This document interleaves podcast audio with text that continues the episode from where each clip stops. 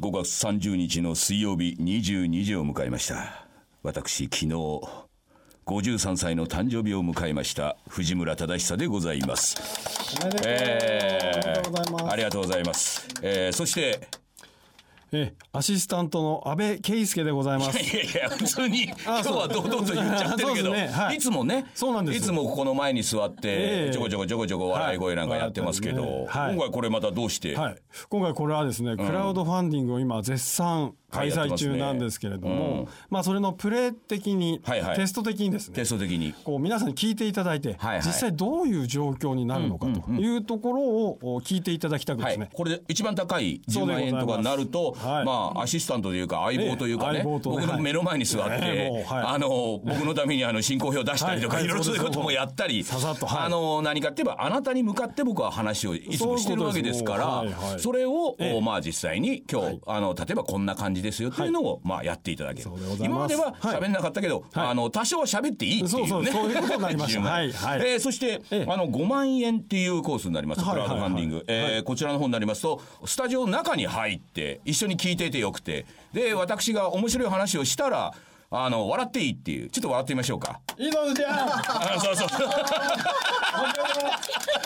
ラジオであんまりこういうのないですけどね。ないですね。これがいわゆるガヤっていう,、うん。そうそうガヤ担当って書いてありますけどこれがあまあ一応こうスタジオの中に入って、ええ。ーアシスタントの人が目の前。そうです。えーガヤの人はちょっとその後方から ただなんなら、えーちょっとこれいいですかって聞いてもいいみたいなね。マイク近くにありますかはいはいはいらえーそういうこともできるということであのクラウドファンディングはい。始めましてね、そうですよ。まあ2日間3日間ぐらいで、とりあえず200万円ぐらい。まその通りあ、あの最終的な目標額は660万ということですから、はい。あのまあそうで30%すねぐらい、3分の1ぐらいはええ。とりあえずは集まりましたけれども、こっからがですねこっからですよこっからだってあとだってあと3倍なわけですよね。これでね、はいはい。これこれ大変だなということで、ええええ。改めまして、はい。えーもう一度この藤村忠久のラジオをねぜえーやるという。これあのー基本的に目的としましては、はい。あの僕ねラジオ聞いてね、自分のやつ聞いて思ったんですよ。ほうほう。俺とにかく早口。いやまああのね短いですからね。30分でね話すことたくさんあるからね、自分でもねこれ1.5倍じゃないかっていうぐらいすごい早口なわけですよ。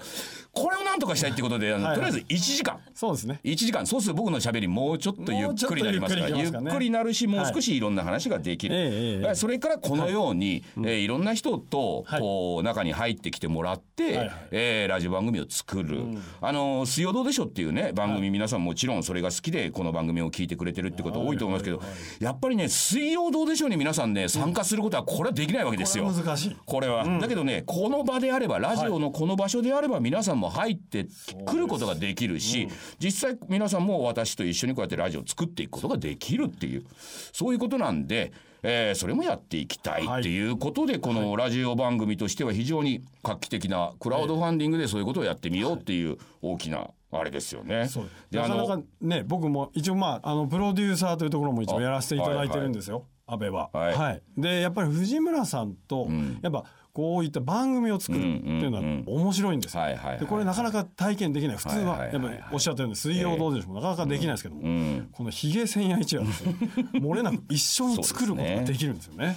番組を一緒に作る、まあ、例えばね、はい。こんなね、はい。あのーメールいただいておりますよ。はいお願いしますラジオネーム馬の骨さんと50代男性、はいえーこれね前回の放送でもねこの方のメール紹介しましたけれども、はいはいはい。えー微力でありますが早速クラウドファンディングに協力させていただきましたと。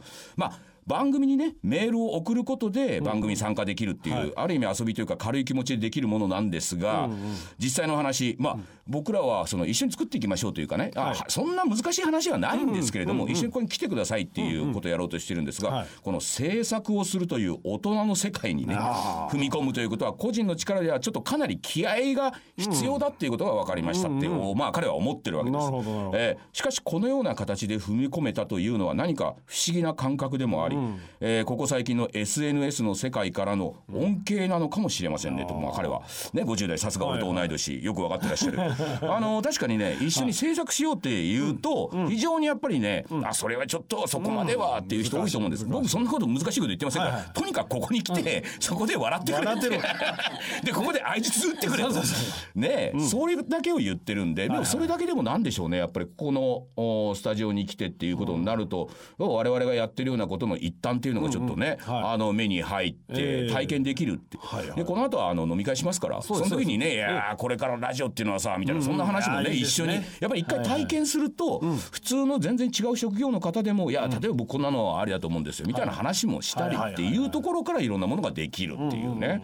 あともう一つねこの同じ作り手というかもう巨匠ですよ。はいはいあの映画監督本広克之さん。はい。踊る大捜査線とかはいはい。はいね最近ではアジンとかいろいろやってますけれどもあの方がツイッターでこうつぶやいてくれております。はい。これはすごいと。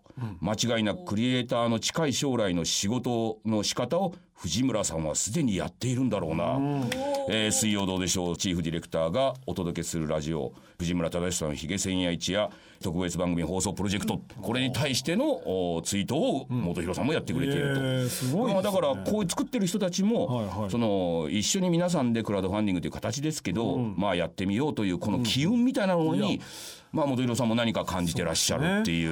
うん、だから割とあれですよ、あの来る気持ちは非常に軽い気持ちで来てくださいと、はいはいはいでも我々が多分やろうとしていることっていうのは、そこそこ皆さんにインパクトを与えるような。はいはいはいそうですね。ええ。ということになるんじゃないのかななんて思いますよ。はいはいはいこの前にねあれですよ。全然話変わりますけどね。はいこのいつもこここでねやってくれている安倍君っていうねあなたがね僕のところにねええ。あのメール送ってくる時には僕のことボスって呼ぶんです。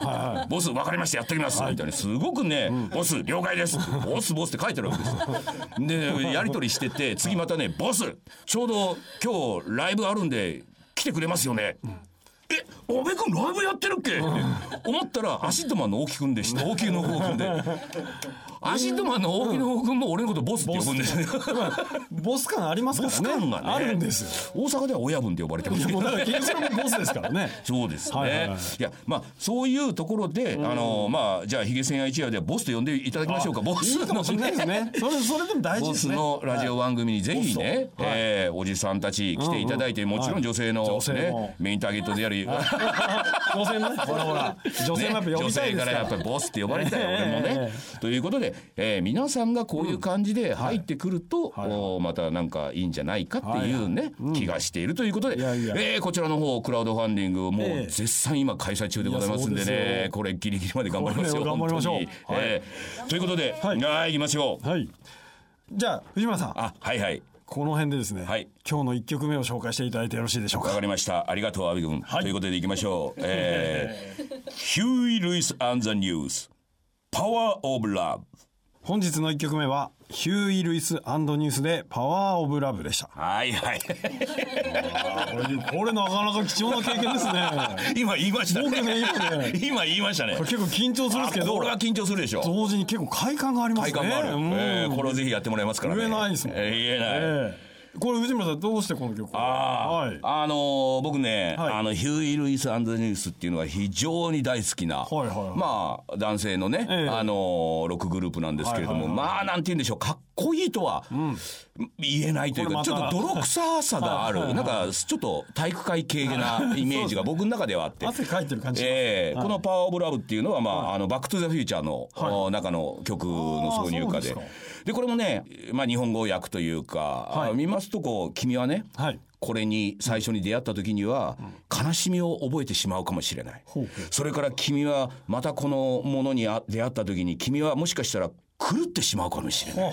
でもね、これが君の命を救うこともあるんだ。それが愛の力さっていう。まあまあね。壮大な話ですね。いやもうなんて言うんでしょう、あの男ってね、きっとねこういうもんだと思うんですよ、はいはいはいはい。いや愛の力っていうね、まあ、いわゆるね人を好きになる、はいはいはい。愛の力。愛の力って別に女性だけじゃないんですよ、ええ。あのいろんなことにね仕事にしても何にしても、このやっぱり愛情を持ってやるときにやっぱり打ちひしがれることもあるだろう、でもね君が本当に死にそうになった時に救ってくれるのはこの愛の力なんだっていうねこれをねヒューリスがね力強く歌ってるわけですよ。拳振り上げて、いやこういう前向きな歌がねとにかく好きなわけですよ。ど、えー僕ね本当ねあの、暗い歌聞きませんから。そうですね確かにね。ここ何ヶ月かねやっていたええやだいてますよ、ってるでしょ、全部ね前向きな歌なんですよ、あのこの前ね、はい。あのちょうど読売テレビのね、西田次郎っていうの、彼もね FM 大阪でですねラジオ番組やっててそこにちょっとあの出てきたんですけれども。